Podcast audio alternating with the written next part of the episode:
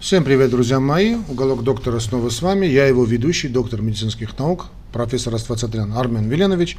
Сегодня а, продолжаю вам рассказывать об остром коронарном синдроме. Друзья мои, я напоминаю, что это цикл передач а, для студентов старших медицинских курсов, которые готовятся сдать экзамены значит, ну, по специальности врачебное дело, но я э, более так глубоко углубил, значит, ушел в кардиологию, также, я думаю, будет, будет интересно и э, будущим, да и настоящим кардиологам э, тоже.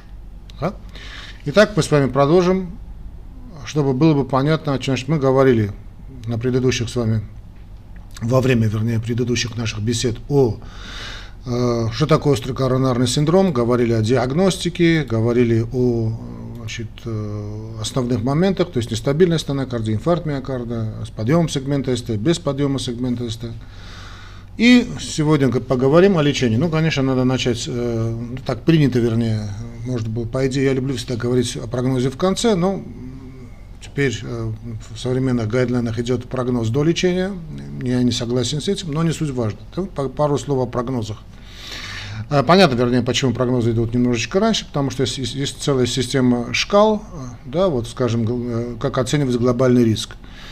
И этот глобальный риск оценивается при помощи формальных клинических шкал оценки риска. Это тромболизис при инфаркте миокарда тими, то есть степень его раскрытия сужения, да, то есть насколько, насколько открыт сосуд. Ну, об этом мы будем отдельно говорить, когда дойдем до... Отдельно у нас будет передача, дай бог, а, связанная с инфарктом миокарда, когда, когда оценивается глобальный риск острых коронарных э, событий. Есть регистр GRACE известный, Global Registry of Acute Coronary Events. Есть, значит, э, ну, другие же шкалы, значит, Pursuit есть и так далее. Их великое множество, но э, здесь э, надо также сказать, что много чего тут от лукавого, да. Понятно, что, значит, эта оценка риска, шкала это, это выкладывается в каких-то цифрах, каких-то показателях, и выкладывается это перед больным, как бы себя обезопасить. Вы смотрите, вот если мы сделаем то, то, то и это, у вас будет вот такой, такой-то и прогноз. Если не будем делать так-то и так-то, прогноз будет другой. Но давайте все-таки отойдем от этих формальностей и будем говорить, на чем, должны, на чем должна оцениваться э, значит, ну, ваша личная шкала или, хотите сказать, прогноз больного. Значит, оценивается все-таки по значит, следующих факторах риска. Да, давайте все это мы оставим в стороне, эти все регистры. Кого интересует, это уже когда-то я очень увлекался этими, этими регистрами, грейсами, тими. Сейчас оставим в стороне. Да? Итак, прогноз значит, острого коронарного синдрома. Периодическая стенокардия, ишемия в покое или во время низкой активности. Есть или нету? Если значит, нету постинфарктной, ну, так скажем, в данном случае, пост, неважно, как вы назовете, инфаркт миокарда с подъемом сегмента СТ, без подъема сегмента СТ, с зубцом Q, без зубца Q, нестабильная стенокардия, не нестабильная стенокардия, я поэтому назвал это острая ишемия. Вот как вы назовете это, значит, как вы назовете, не суть важно. Да? Вот после вот этого острого коронарного события, есть ишемия, есть периодическая стенокардия, тем более в покое, или нет. Если нет, значит, можем быть спокойными. Есть, человек попадает в высокую группу риска. Сердечная недостаточность. Есть или нету? Ну, понятно, что речь идет не о тяжелых килипах 3-4, да, значит, килип 0-1, так скажем, в той или иной степени всегда присутствует. Но имеется в виду, эта сердечная недостаточность как-то, э, ну, ну, скажем, суживает физическую активность больного или нет. Э, есть и другие данные, скажем, усугубляющаяся митральная регургитация. То есть понятно, что идет у нас расширение кольца да, митрального.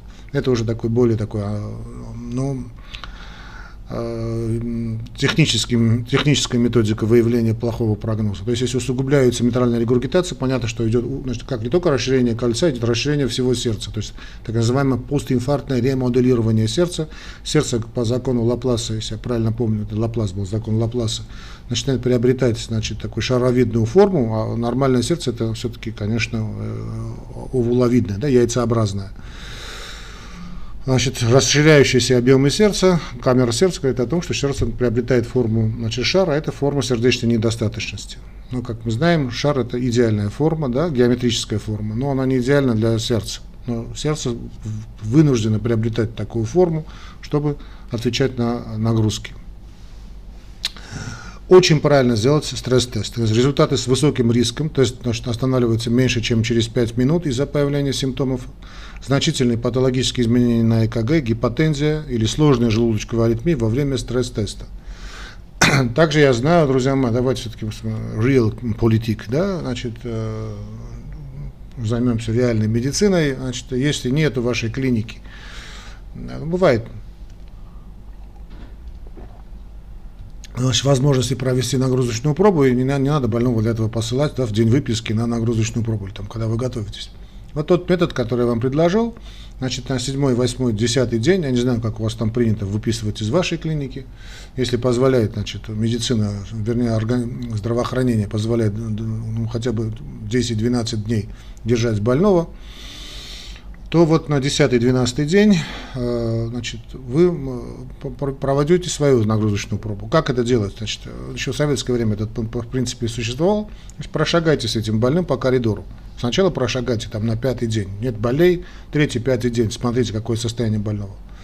Это, кстати, очень важно для тех больных, которые как-то, значит, супруга рядом, и это хорошо, что супруга рядом значит, э, она, значит, э, как говорит, ой, ты не двигайся, не ходи, да, больной начинает бояться, значит, и, и бояться и даже в туалет пойти, уже не говоря о том, что э, мы помним, да, реабилитация, кстати, наверное, сегодня и будем говорить о реабилитации, я не знаю, посмотрим, как получится. Говорилось о том, что значит, уменьшение физической нагрузки, да, то есть больной должен понимать, что он не инвалид. То есть в туалет он должен пойти, и интимом заняться со своей супругой после выписки. Все это очень правильно, все очень нормально. То есть не надо его пугать. Вот прошагали с ним, да, он, знаете, ходит с вами, так сам боится, или она. Ну как же, я только инфаркт был несколько дней тому назад, а вот сейчас я разгуль. Вот зайдите в руку, знаете как, между прочим. Давайте мы с вами прошагаем вот так. И пройдите с ним. Держу руку, держите на пульсе. Если вы видите, что во время этой небольшой прогулочки, там 50-100 метров и прошагали, да, туда-сюда по коридору больницы, если позволяет это больница, конечно, Э, никаких проблем вы не нашли, там пульс не урядился свыше 100, да, там 100-105, ну, спокойно и тихо, значит, не было таких тяжелых аритмий, головокружения не было такого очень тяжелого, да, понятно, больной лежал, некоторое время, может быть, его э, идти в головокружение, а так он даже во время ходьбы, разговаривайте с ним во время движения. Это, это такие мои секретики, которые я с вами делюсь. Почему разговаривать надо? Потому что если больной начнет вам отвечать, а это дых, акт дыхания, это акт выдоха. Если он прогуливается с вами, может вы, вы, разговаривать, то есть может выдыхать, значит все нормально. А если он вынужден останавливаться, переводить дух, отвечать, значит тут не все хорошо.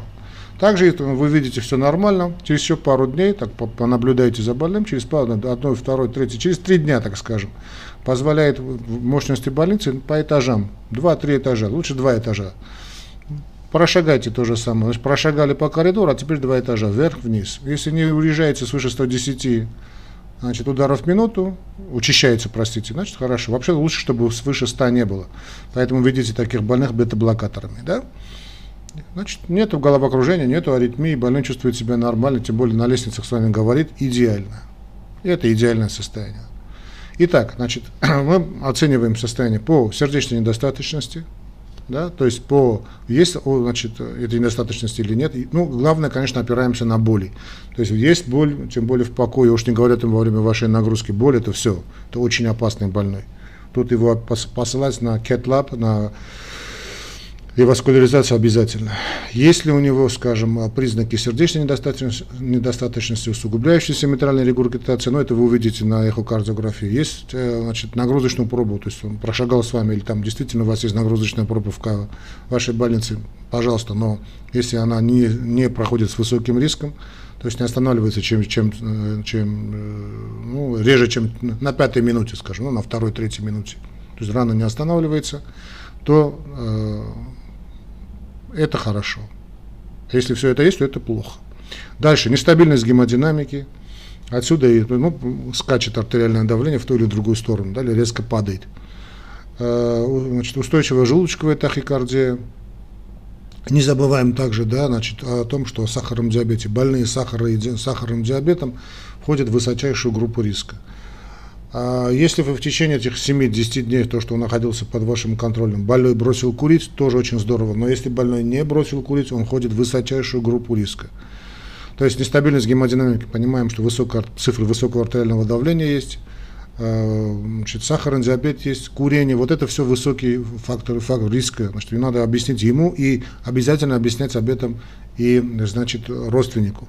Мужья говорят, да ладно, почему? Наплевать. А жена говорит, нет, вот муж сказал, э, доктор сказал, вот нет и так нет. Э, ну, в анамнезе, как что-нибудь у нас было или нет, скажем, если у нас было э, предшествующее ортокоронарное шунтирование или предшествующая ангиопластика, особенно в течение 6 месяцев, то лучше этого больного держать на карандаше, потому что всякое может быть. Ну и еще один показатель, раньше к нему очень большое место уделялось, сейчас не так уж, это фракция выброса. Если фракция выброса ниже 40, то больной тоже должен быть на вашем учете, то потенциально больной высокого риска. Хотя здесь, если очень хочу ваше, обратить ваше внимание значит, на следующий момент. Да, что такое ниже 40, то есть больной входит в группу э, риска по сердечной недостаточности, но по New York Heart Association, по НУХА, да? Но и если больной бросил курить, если он значит, взялся за свой сахарный диабет, то есть он не ест сладкое, да, сахарный диабет второго типа, если вы его контролируете, то есть он не курит, если он контролирует значит, э, свою физическую активность, то есть он нормально физически активен, и потом при следующих посещениях, скажем, говорит, что у него с супругой все нормально, интимная близость прошла идеально, я, кстати, такой маленький советик могу вам дать э, мужчинам, да, значит, собственно, вот, перенесшим инфаркт миокарда, сразу перед, непосредственно перед началом полового акта не Виагру принять, да, упаси Боже, хотя есть исключение из этого правила, а нитроглицерин. Вот буквально нитроглицеринчик поставил под язык и пошел пахать. Хотя лучше, конечно, что первое время пахала бы супруга, а не муж. Ну, вы, вы меня поняли. Так вот, фракция выброса меньше 40% не является таким, знаете, домокловым мечом, что таким, знаете, такой э, печатью, что вот э, все. Нет, нет и нет. Так что э, далеко не обязательно, значит, чтобы больной находился бы в состоянии ужаса. О прогнозе мы с вами закончили. Давайте скажем о лечении ну, понятно, значит, что такое лечебная? Лечебная помощь острого коронарного синдрома, по большому счету, это лечение острого инфаркта миокарда. Да? И данное входит, в, что включает в себя? Это, конечно, доврачебная помощь. Все зависит от того, какая, какой уровень, какой уровень здравоохранения. Кислород, уж, кстати, кстати, этим кислородной маской очень обсуждается. Я тоже не из самых таких больших сторонников этой кислородотерапии, уж и тем более не сторонник интубирования больного с острым коронарным синдромом. Не думаю, что это правильные подходы. Но значит, аспирин и нитраты э, и направление в соответствующий медицинский центр в обязательном порядке.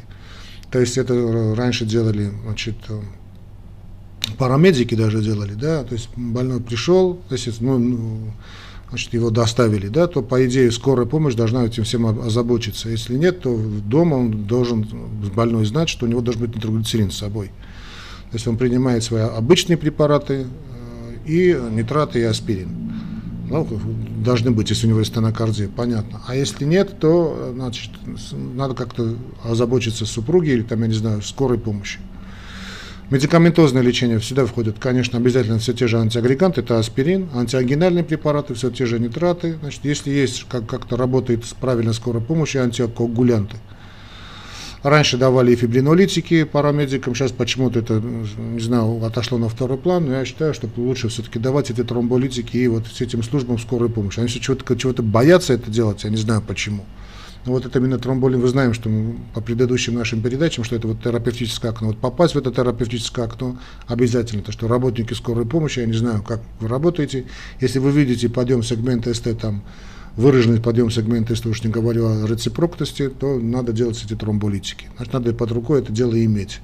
Они боятся этого делать. Если, если боитесь, уйдите из медицины. Что, что вы делаете в медицине? Uh, ну, uh, значит, дальше. Ангиография для оценки анатомии коронарных сосудов и, при, понятно, особенно это входит в группу больных с подъемом элевации, с элевацией сегмента STEMI. Ну, если нет вашей больнице STEMI, значит, ангиографии, ну, не надо делать. Uh, или, значит, если умеете, вы можете под, доставить больного в, в блок интенсивной терапии, где есть cath lab, это ближайшие 90 минут, надо все это дело закончить. Что делаете? Если нет, то держите больного у себя и делайте реперфузионную терапию то есть тромболитики, да, фибринолитики. Если есть, значит, кетлэп, то делается через кожное коронарное вмешательство. Ну, а если такой, такая ситуация, что там уже поздно пить боржоми, то и ортокоронарное шунтирование.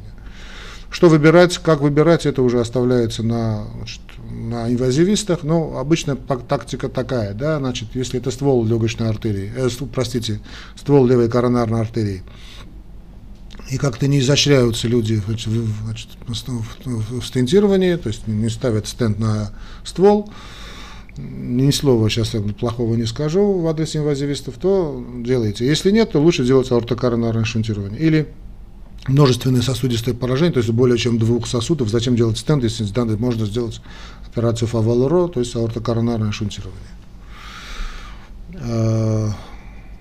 Значит, да, да, да, да, да, да, да, значит, ну и постгопитализационная реабилитация, постоянное ведение ИБС.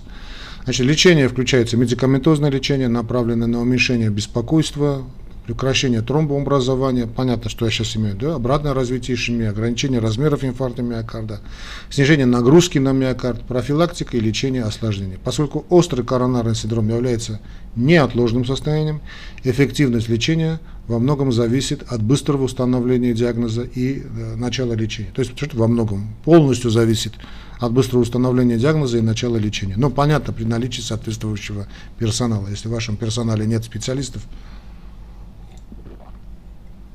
которые умеют вести больного, то такого больного, то понятно. Лечение начинают одновременно с установлением диагноза. Снова скажу, что, друзья мои, что острый коронарный синдром – это так называемый рабочий диагноз. Вы не, выписываете, вы не выписываете больного, простите, с диагнозом острый коронарный синдром. Да, и по большому счету, если бы вы меня послушаете, то правильно бы написать диагноз такой, скажем, инфаркт миокарда с э, Q-зубец, Q-инфаркт миокарда или не Q-инфаркт миокарда, в скобках написать с подъемом сегмента омбулста или без подъема сегмента СТ. Потому что далеко не догма, что инфаркт миокарда с подъемом сегмента СТ закончился зубцом Q. Да, в подавляющем большинстве случаев так и бывает, но не всегда. То есть трансмурализация процесса – это еще не догма. А, значит, агрессивному лечению подлежат состояния осложняющие течение инфаркта миокарда, то есть сильные болевые ощущения, анемия, кстати, анемия, да и почечные, почечные моменты входят, да и диабетики, это все проблемные больные. Сердечная недостаточность тоже агрессивная терапия. Поскольку боль в грудной клетке при инфаркте миокарда должна регрессировать даже без вашей помощи в течение 12-24 часов, любой болевой синдром грудной клетки, который сохраняется или появляется позже данного срока, требует пристальной оценки. Так называемая рецидивирующая постинфарктная стенокардия, как по-разному ее называют, но как хотите называть, то есть если это инфаркт, боль на следующий день после инфаркта миокарда, это очень плохой прогностический признак. То есть надо его брать действительно на карандаш. А, кроме того, да, тут тоже надо сказать, я потом продолжу свою мысль, а, тоже важный момент, и это родственники больного не понимают, и иногда и врачи не, не, не до конца объясняют. Значит, поступил к вам больной, значит, большим трансмуральным инфарктом миокарда, да, любым с инфарктом миокарда, то есть элевация, без элевации, неважно. И на следующий день вроде ничего не чувствует, все нормально, все идеально. Ну, как больной зуб, знаете, болел, болел, и оп, не болит. Не означает, что же зуб выздоровел. Там, обычно это кончается тем, что просто нерв умер этого зуба. То же самое при инфаркте миокарда. Значит, то, что отсутствует, отсутствие боли, не является причиной того, что его больного можно выписать. Как раз наоборот, его надо держать и ввести. Вот. А вот появление болей, значит, надо объяснить, что, знаете, просто начнет не понимать, как же у него инфаркт миокарда был, вчера он помирал от боли, да, жуткие боли были, значит, а, ну, а сейчас у него все как, как огурчик. Нет, ни о чем не говорит, ни о чем не говорит. Будьте предельно осторожны, мои дорогие коллеги будьте предельно осторожны. Обычно боль как раз и проходит. Лечите вы или не лечите. Если больной не умер в течение 50, это вот э, известное правило, да, вот 50-60%, ну, по разным данным, от 40 до 60% больных умирает именно во время этого так называемого терапевтического окна, эти первые два часа, так называемый sudden cardiac death, то есть внезапная сердечная смерть. То есть, а все остальные, которые поступают в больницу, они должны, по идее, выжить. Но не все, конечно. А что, но сие не означает, что, что надо как-то ничего не делать. Отнюдь. Отнюдь. Так вот, появление болей, уж тем более в грудной клетке, может быть и проявлением таких осложнений, как рецидивирующая ишемия миокарда, одно из самых грозных осложнений. Эмболия легочной артерии, упаси Боже. Пневмония, ну, пневмония, да, гастрит может быть, язвенная болезнь может быть, да и, кстати, ранние проявления синдрома Дресслера. Это исключение, конечно, ранние проявления синдрома Дресслера, об этом будем говорить позже. Итак, доврачебная помощь. Мы поняли, да? Значит, что мы понимаем по доврачебной помощи? По доврачебной помощи понимаем кислородотерапию. Ну, можно делать, можно не делать, это не догма. Аспирин, нитрата и сортировка в соответствующий медицинский центр. Необходимо установить надежный венозный доступ, то есть катетер, обеспечить ингаляцию кислорода. Ну, это, если не можете, то не, не катастрофа. Но если есть возможность сделать мониторинг ЭКГ в одном отведении, делайте. А если я не знаю, как оборудована ваша машина скорой помощи, есть этот момент, сделайте. До, процедуры, проводимые персоналом а, значит, э, кареты скорой помощи, это, конечно, ЭКГ. Это, да, и, кстати, значит, я понимаю, что есть разные виды конечно, карет скорой помощи. Кардиологическая помощь, не кардиологическая помощь, не суть важно. Каждый должна обладать этим аппаратом а, ЭКГ мониторирования. Аспирин – Значит, любая таблетка аспирина можно разжевать. Значит, что вы найдете там, да, можно и 325 миллиграммов, что требует классика, можно обычный аспирин просто поделить, да, там, плюс-минус небольшое отклонение в дозировке ничего не поменяет. А, значит, купирование болевого синдрома, ну, это использование нитратов. А, очень здорово ранее, я считаю, что это самое главное, ранее проведение тромболизиса, значит, ну, это здесь есть, конечно, возможность выполнения соответствующего персонала, существует, должен быть. И госпитализация больного именно в профильный стационар. То есть что скорая помощь должна знать, ну это ребята, которые работают в Росздраве, должны понимать, могут больного доставить в отделение, где есть CAT-лаб, то есть есть возможность инвазивных процедур. Если нету, там, там, или за 39 земель, не заставляйте ни больного, ни родственников переживать. В обычную кардиологическую клинику доставьте хорошую, так, с хорошим персоналом, Пусть они работают. Да, и с тромболизисом поработают. И главное попасть в эти те первые 2, 3, 4, максимум 4 часа. Так что, значит, доставить профильный стационар, потому что все эти ваши манипуляции, это манипуляции связаны, вся эта борьба со временем. То есть, если вы сможете доставить больного в стационар работники скорой помощи, где будут проведены своевременная помощь или тромболизис, но если есть шикарно, конечно, CAT это шикарно, то есть есть э, отделение инвазивной кардиологии, Бог вам в помощь. Все это позволит значительно снизить смертность и риск развития осложнений. А надо понимать, что любой инфаркт миокарда – это потенциальная, да и кинетическая сердечная недостаточность. Теперь, что касается опиоидов, значит, здесь идет, э, копии ломают несколько школ. Э, друзья мои, значит, наркотики э, надо делать с умом, да, и помнить, что, значит, очень здорово они работают, когда мы отключаем значит, этот, снимается весь этот ажиотаж и прочее. Я знаю сейчас значит, как-то отношение к опиоидам из-за того, что там значит, ослабляется активность некоторых ингибиторов рецепторов и прочие значит, истории, но э, жизненный опыт показал, здорово работают. Очень хорошо работают. И значит, между нами девочками говоря, я также вам скажу об анальгине. Вот этот анальгин с димедролом, сейчас все камни, я знаю, меня полетят, тоже здорово работает шикарно. То есть сделайте значит, ваш наркотик, сделайте нервную лептоанальгезию, как полагается, по там, фентанилом, дроперидолом, делайте морфий, что там, я не знаю, амнопон, что там у вас есть, что там вам показано в вашем регионе по показаниям инфаркта, лечения инфаркта миокарда, э, и ведь добавляйте там время от времени, там, если не чувствуете, что больному не совсем хорошо, значит, э, анальгин с димедролом работает шикарно. Помните, что значит, может под ваших наркотиков, под действием вашего лечения, и да, и под, собственно, под действием собственно, заболевание больного может мутить, э, может вырвать. Так тоже надо помнить, но ничего. Также не забываем о том, что есть, э, надо предупредить э, персонал, что надо будет, наверное, поставить мочевой катетер, потому что обычно начнутся проблемы с мочеиспусканием. Ранняя диагностика и ранний ответ на лечение позволяет проанализировать необходимость и временное выполнение реваскуляризации, если проведение первичного через, через вот этого ЧКВ стентирования невозможно. Хорошо? о, госпи, о госпитализации. Теперь, что касается госпитализации, значит, лекарственная терапия с антиагрегантами, антикоагулянтами и другими лекарственными средствами на основе стратегии реперфузии. Значит, сортировать больного, триаж, да, по степени риска и выбрать стратегию реперфузии. Випринолитики или сердечная ангиография со стентированием или АКШ у больных с инфарктом миокарда с элевацией сегмента СТ, и сердечной ангиографии, значит, и, и, и ангиография значит, с PCI или аортокоронарное шантирование у пациентов с нестабильностью стенокардии или инфаркт миокарда без подъема сегмента СТ. Значит, о чем идет речь? Речь идет о том, что значит, у больных это вот один из тех моментов, который как-то Я понимаю, знаю, сам работал с такими врачами скорой помощи. Значит, они не совсем понимают, там, элевация есть, элевации нет. Ну, надо поработать, курсы по повышению квалификации. Друзья мои, если нет подъема сегмента СТ, и вы сомневаетесь в картине, э, это инфаркт или не инфаркт, тромболитики не делайте. Тромболитики надо делать только и только. Я уж не говорю о приемном покое, да, инфарктного отделения, или там уж не говорю intensive care unit, сердечном блоке. Понятно. Нет элевации сегмента СТ, не делайте тромболитики, потому что риск осложнения очень высокий. Не делайте. Но если увидели эту элевацию, Бог вам в помощь. По прибытии больного в отделение неотложной помощи подтверждается диагноз. Лекарственная терапия и выбор реваскуляризации зависит от типа острого коронарного синдрома, а также клинической картины. Ну, вы знаете, вот все эти да, подходы эти рисуются, шкалы, это сейчас я не буду повторять.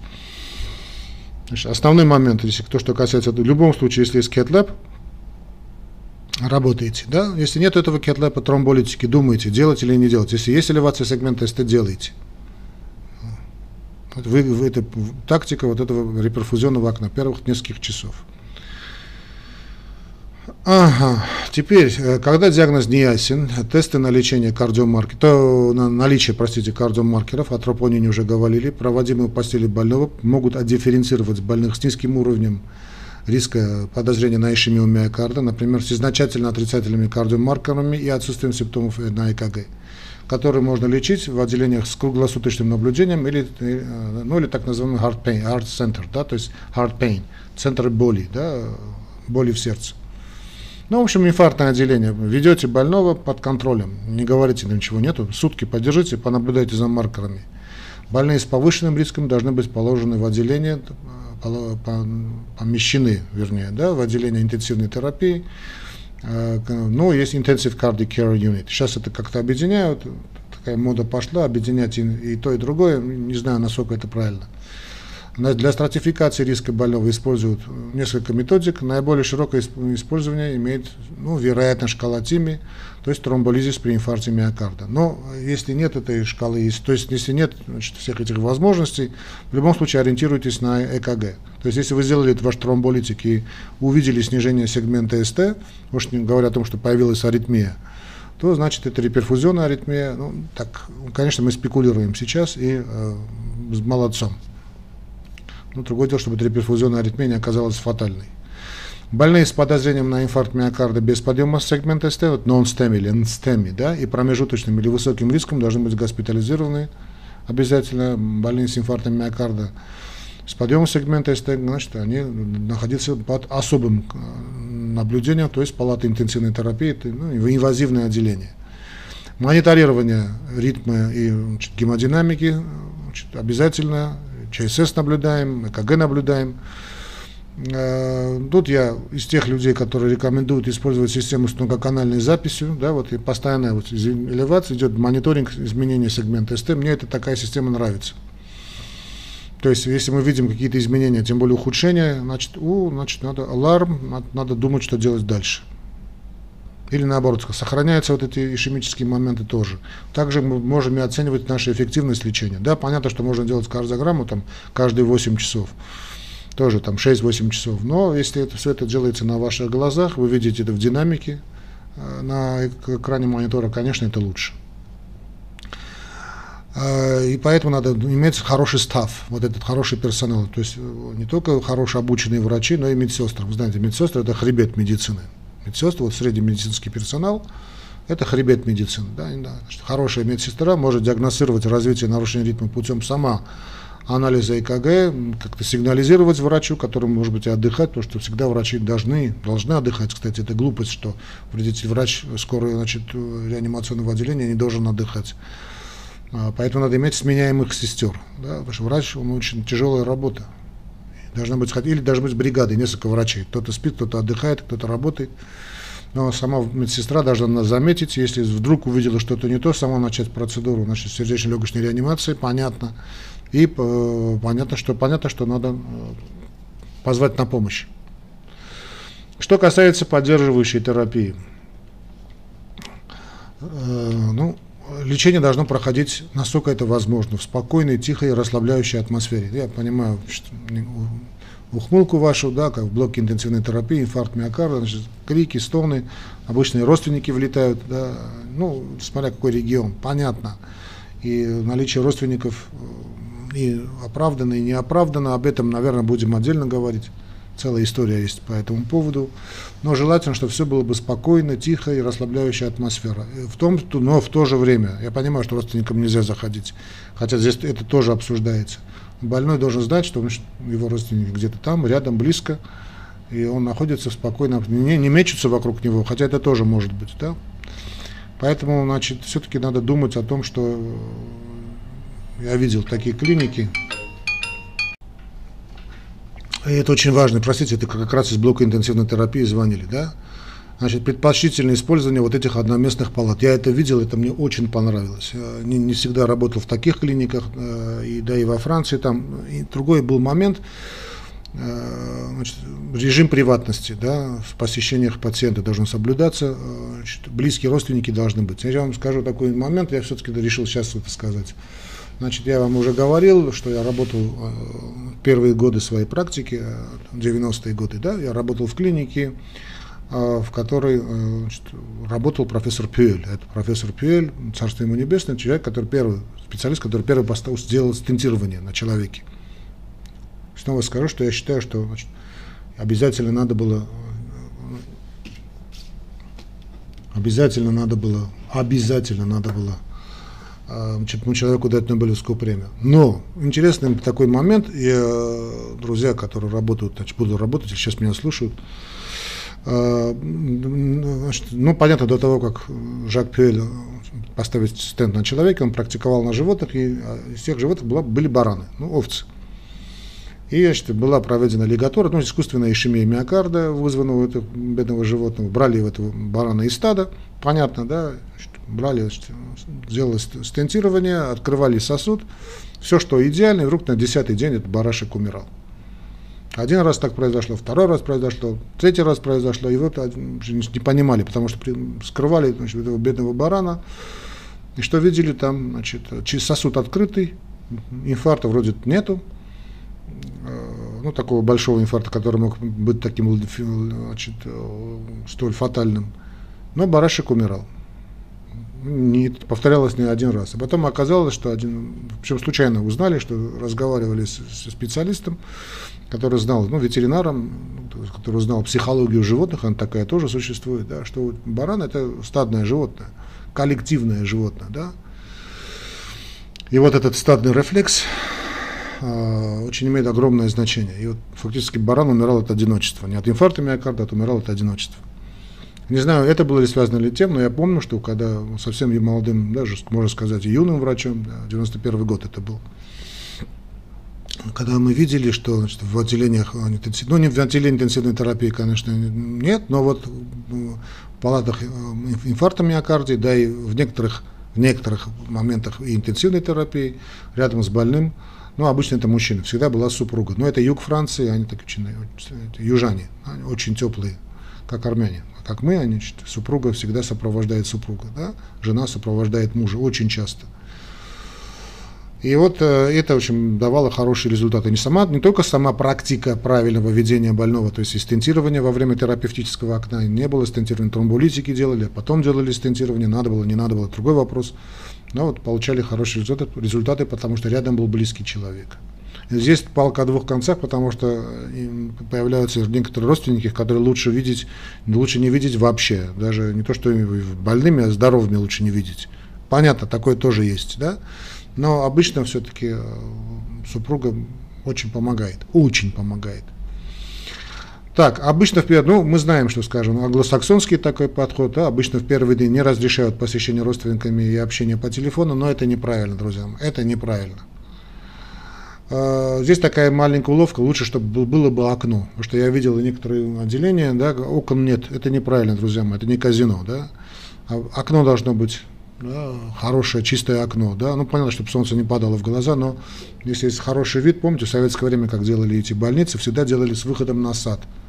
Да, чтобы люди смотрели, как это успокаивает человека. Вот, кроме того, вот эти настенные часы, окна, календарик, а также все происходящее за окнами помогает больному ориентироваться э, во времени значит, и предотвращает вот это чувство изоляции. Да? Он, он слышит там какие-то звуки в окне, да, может просит окно открыть, если сам может, может окно подойти к окну, нам, понятно, не курить. Да?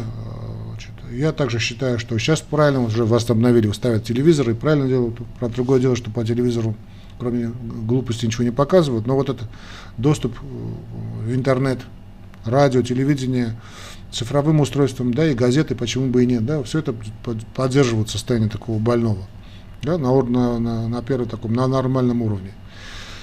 А в первый день после инфаркта миокарда без осложнений, а, ну, без осложнений, то есть что такое, стабильная гемодинамика и нет сохраняющейся ишемии миокарда, а, включая больных после реперфузионного лечения, могут садиться и должны садиться на стуле, начинаются пассивные упражнения, используется прикроватная тумбочка – это правильно. Через некоторое время возможен выход в туалет, работа значит, с документами в спокойном режиме. Уточку, ну, первый день это уточка. Да? Пациенты с эффективной первичной ангиопластикой по поводу острого инфаркта миокарда могут быть э, активированы в раннее время и переведены на амбулаторный режим. А, ну, если подходы выписки на третий-четвертый день, ну, по-моему, все-таки перебарщивают. Лучше все-таки неделечку поддержать больного. В случае развития осложнений или отсутствия эффективного реперфузионного лечения следует соблюдать значит, э, постельный режим в течение более длительного времени. Однако, больные, особенно пожилого возраста, должны быть активизированы при первой возможности. И здесь вот таким больным надо делать вот дыхательную гимнастику.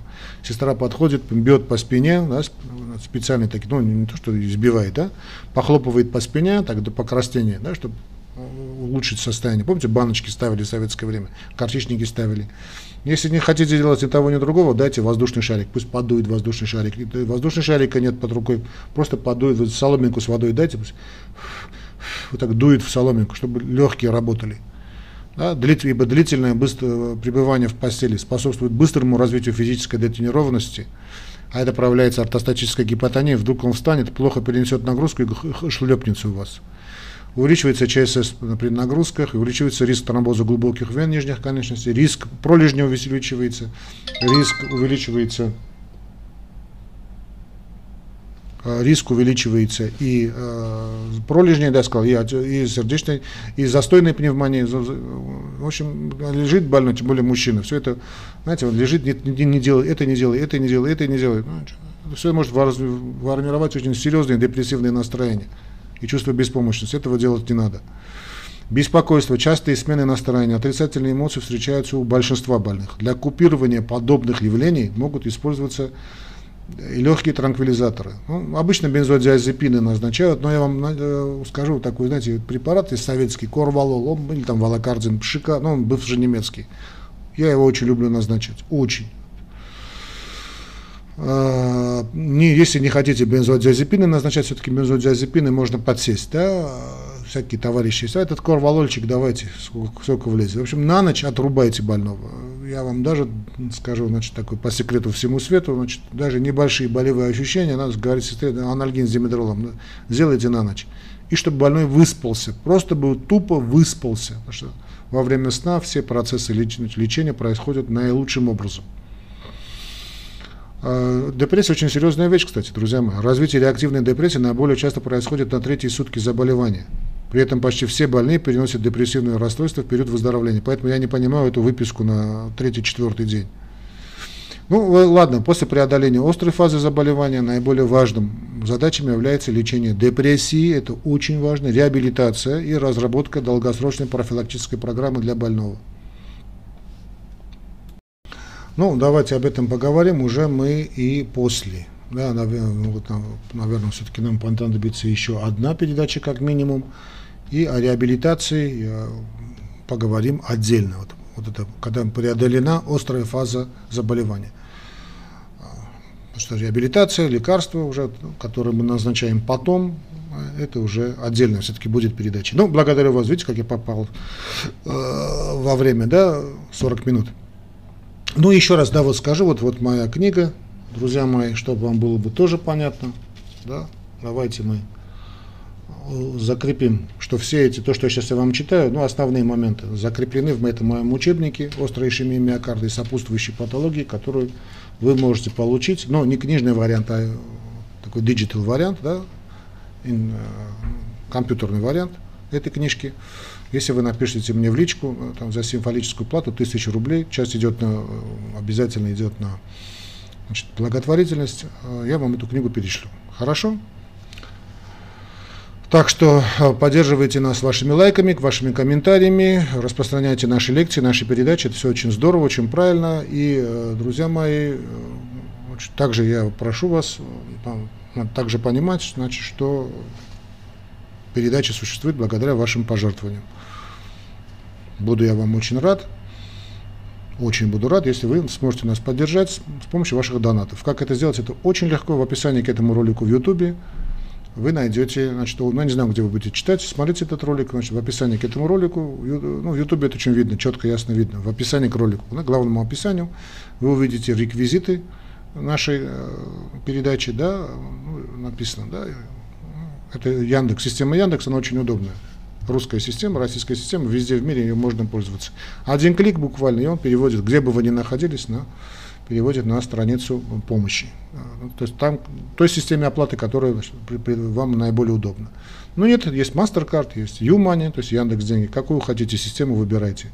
Но также в YouTube есть система, я не знаю, где вы будете смотреть, в уголок доктора или уголок доктора лекции, то лучше в уголке доктора. Уголке доктора это уже налаженная система.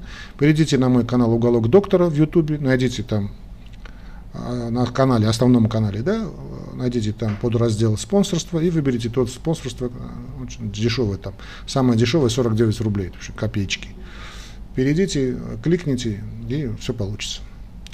Все, дорогие друзья, а, ждите наших следующих передач. Большое вам спасибо за внимание. До новых встреч. Пока.